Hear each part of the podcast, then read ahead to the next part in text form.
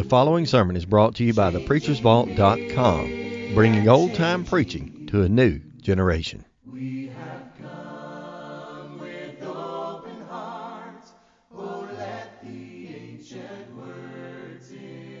One of man's oldest questions, as found in the book of Job, is if a man die, will he live again? This has been the question in the minds of people from time immemorial. In the book of Hebrews, chapter 9, and verse 27, we read, It's appointed unto man wants to die, but after this, the judgment. There is something after death. And for a few moments, we want to study what the Bible has to say concerning death and the hereafter. We first must understand what man is. Man was created in the image of God. We read in Genesis 2 and verse 7 that the Lord God formed man of the dust of the earth and then breathed into his nostrils the breath of life, and man became a living soul. Death is the separation of the soul or the spirit from the body. The body is but the tabernacle or the house in which the real man dwells. In 2 Corinthians 5, the Apostle Paul said, We know that if this earthly house of our tabernacle be dissolved, we have a building, a house not made with hands, eternal into heaven. The spirit of man thinks, remembers, understands. This is the part of man that is created in the image of God. God is a spirit, John 4 and verse 24. Daniel said, I, Daniel, was grieved in my spirit in the midst of my body. Daniel 7 15. So the spirit dwells in the body. But death is the separation of the spirit from the body. In Genesis 35, we read about the death of Rachel when Benjamin was born. And it says, As her soul was in departing, for she died, she gave a certain name to the child. What happened when she died? Her soul departed. And that's the meaning of death the departure of the spirit from the body, leaving the body, and what we speak of is dead. In James 2.26, we read, For as the body without the spirit is dead, so faith without works is dead also. In Ecclesiastes 12 and verse 7, we find the statement that when death comes, the body that came from the dust shall go back to the dust from whence it came, but the spirit shall return unto God who gave it. Many think of death as just ceasing to be, that it's all over, but not so. It merely means a separation or going on. Death is the exit from uh, this earthly life into the realm beyond. Also, in Philippians 1, the Apostle Paul, thinking of his death, spoke of it as a departure to be with Christ, which is far better.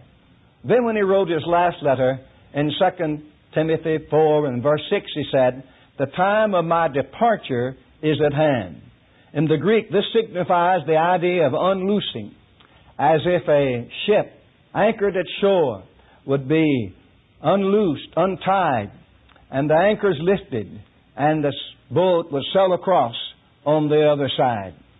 Based upon this thought, we have Tennyson's beautiful poem, Sunset, an evening star, and one clear call for me, and may there be no morning at the bar when I put out to sea.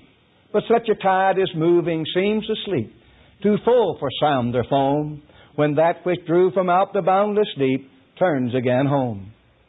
Twilight and evening bell, and after that the dark, and may there be no sadness of farewell when I embark. For though from out are bourne of time and place the flood may bear me far, I hope to see my pilot face to face when I have crossed the bar. Realizing that this is the meaning of death, and that the spirit of man continues to exist after death, we ask, where are the dead? Where does the spirit go? During the personal ministry of Jesus, there were the Sadducees who thought that there was nothing to survive death. And so they said there is no resurrection or any kind of a future life. And they referred to the writings of Moses concerning a man marrying, marrying his brother's widow and raising up seed and carrying on the family name. And they said there was a woman who had seven husbands Now in the resurrection, who shall she be? Because all seven had her. As if to imply this would be a ridiculous situation and there cannot be any future life. Jesus answered this by saying also that when God appeared to Moses at the burning bush, he said to him, I am the God of Abraham and of Isaac and of Jacob. And then he said, God is not the God of the dead. That is, as you think of the word death, those out of existence, those who have ceased to be, but of the living. And Luke adds, For all live unto him. Now, Abraham, Isaac, and Jacob had been dead for centuries. And yet Jesus did not say, God said, I was their God, but I am their God. Abraham, Isaac, and Jacob are still living. And at this very moment, Abraham, Isaac, and Jacob are still living. No, they're not living in their physical bodies, but they exist. And the Sadducees could not answer that.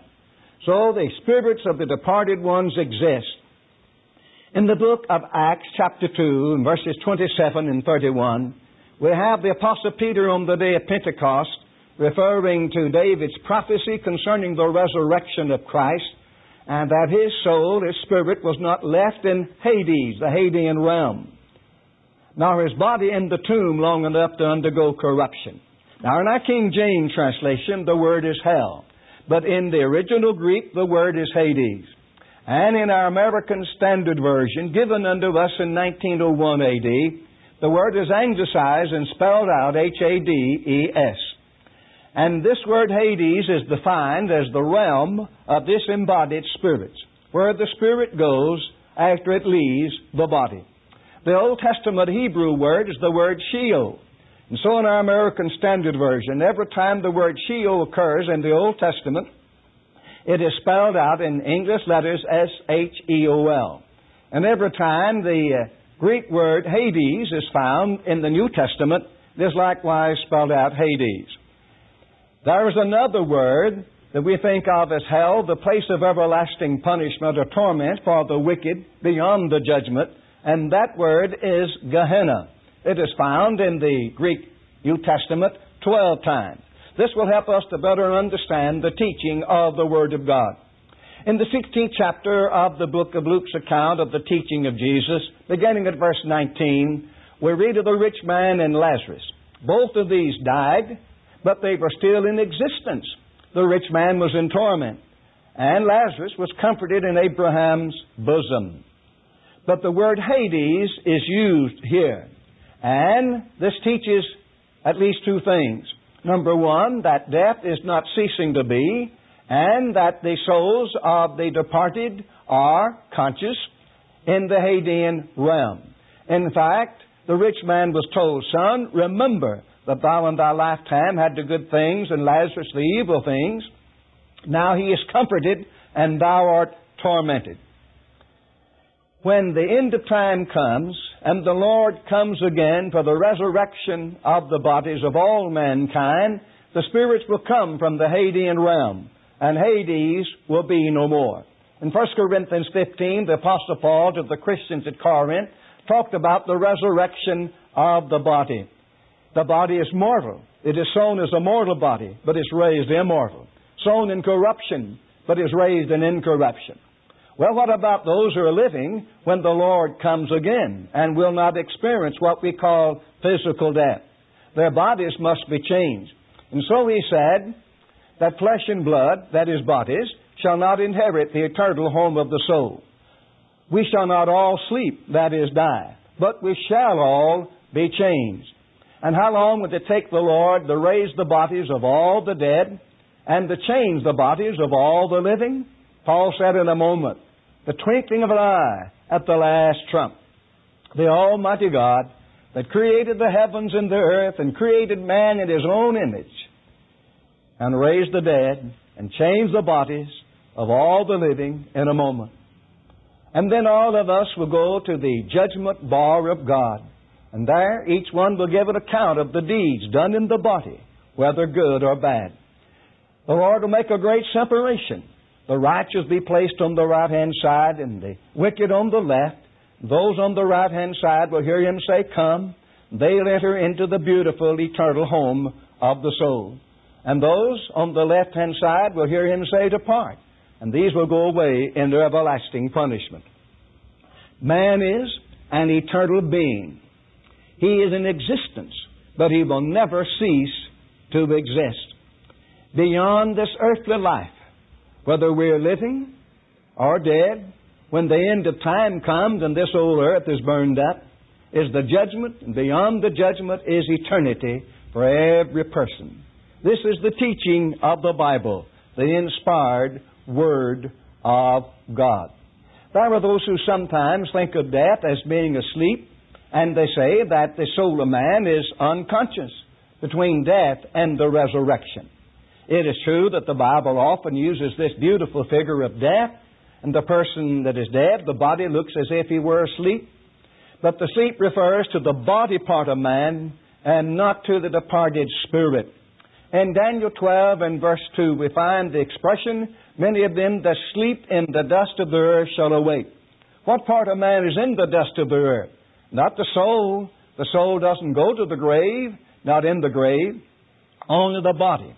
In fact, our English word cemetery means sleeping place, a sleeping place for the body and not for the soul.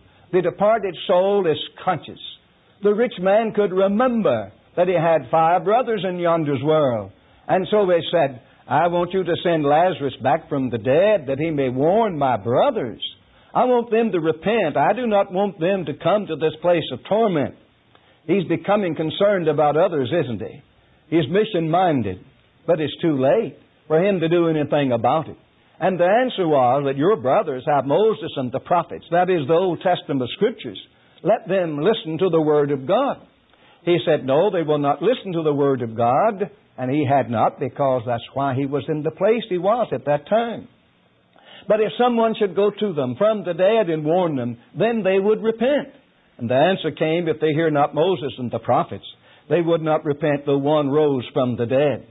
It teaches that nothing can be done for those who have departed this earthly life when uh, death comes, because he was told between us and you there is a great gulf and it's fixed, and there can be no crossing. Now, some think of this as just a parable, and they say, well, uh, that doesn't mean anything. Now, the word parable doesn't mean a fairy tale or something that is unreal that never did happen or couldn't happen. The Lord took things of this life and taught great spiritual truths therefrom. This account of the rich man and Lazarus is a narrative. And Jesus said there was a certain rich man, was there? And there was a beggar named Lazarus, was there? And these two men died, did they? And the Lord, being divine, could talk about their spirits in the other world. They were conscious. They were in existence. They did not uh, go out of existence when death came. In fact, Jesus said to the penitent thief on the cross, Today shalt thou be with me in paradise. Now, just a word about the Hadean realm. Jesus said to the thief, Today you will be with me in paradise. He was not referring to their bodies being placed in the same tomb, for they were not, but of their souls or spirits being together that very day, meaning that they would die on the cross and their spirits be together in paradise. The idea of paradise means a pleasure garden or place of delight. But as I mentioned in Acts 2, Peter said the Lord's Spirit was not left in Hades. So paradise must be a compartment of the Hadean realm, of the righteous. Then we have in 2 Peter 2 and verse 4 another Greek word, Tartarus, that has been translated hell. Concerning the angels that sinned, they are in Tartarus, awaiting their future punishment in Gehenna.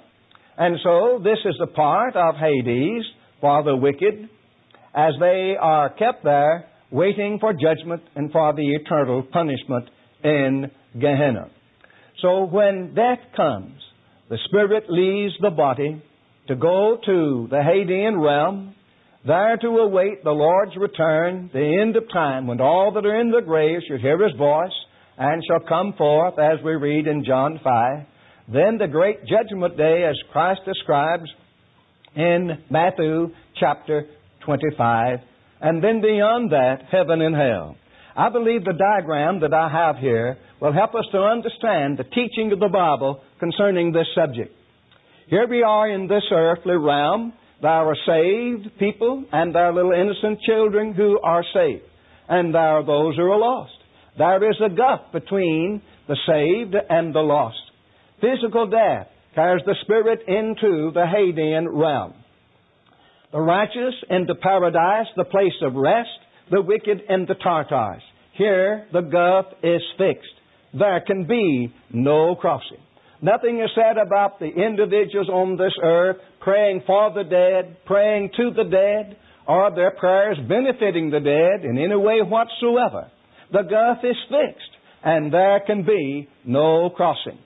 With the resurrection of the body, all will be at the judgment bar of God, good and bad. And then, beyond the day of judgment, is heaven, the beautiful eternal home of the soul for the righteous, and hell, Gehenna, for the wicked. In Mark 9, Jesus talked about the place where the worm dieth not, and the fire is not quenched. Individuals here upon this earth can change their condition. The lost sinner, with faith in the Lord Jesus Christ, and by obedience to the Lord's will, can be baptized into Christ as a penitent believer and thus become one who is redeemed or saved by the blood of Christ, and, he, and the gut is crossed. But after death comes, he cannot obey the gospel. He cannot then become a Christian or a child of God. The gulf is fixed, and there can be no crossing. So let's summarize what we have noticed in this lesson. Man was created in the image of God. He's not just an animal. He's accountable and responsible in the sight of God. Immortal because God's Spirit is immortal. God is a Spirit. Death is the separation of the Spirit from the body. The body is but the house, the tabernacle, in which the real man that thinks and remembers lives.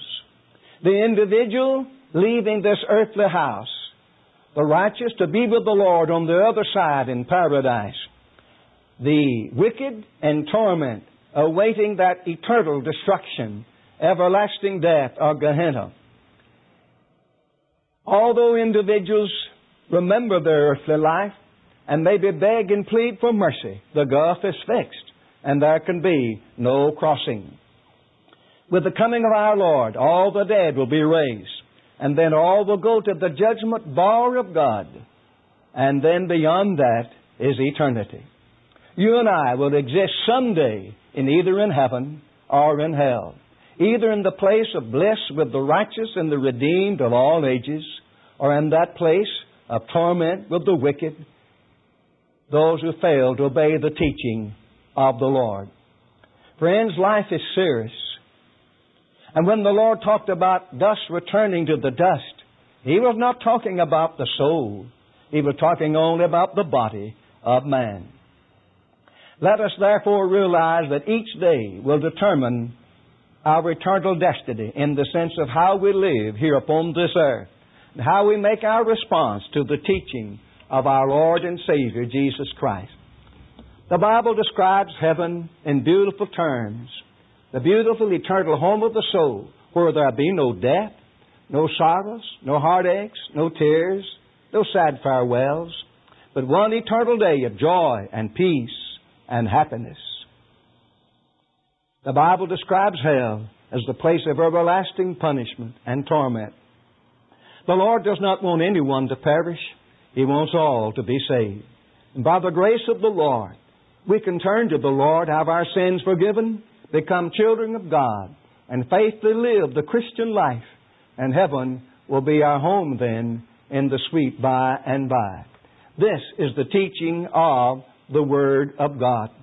And as expressed in John Newton's poem, Amazing Grace, when we've been there 10,000 years, bright, shining as the sun, we've no less days to sing God's praise than when we first begun.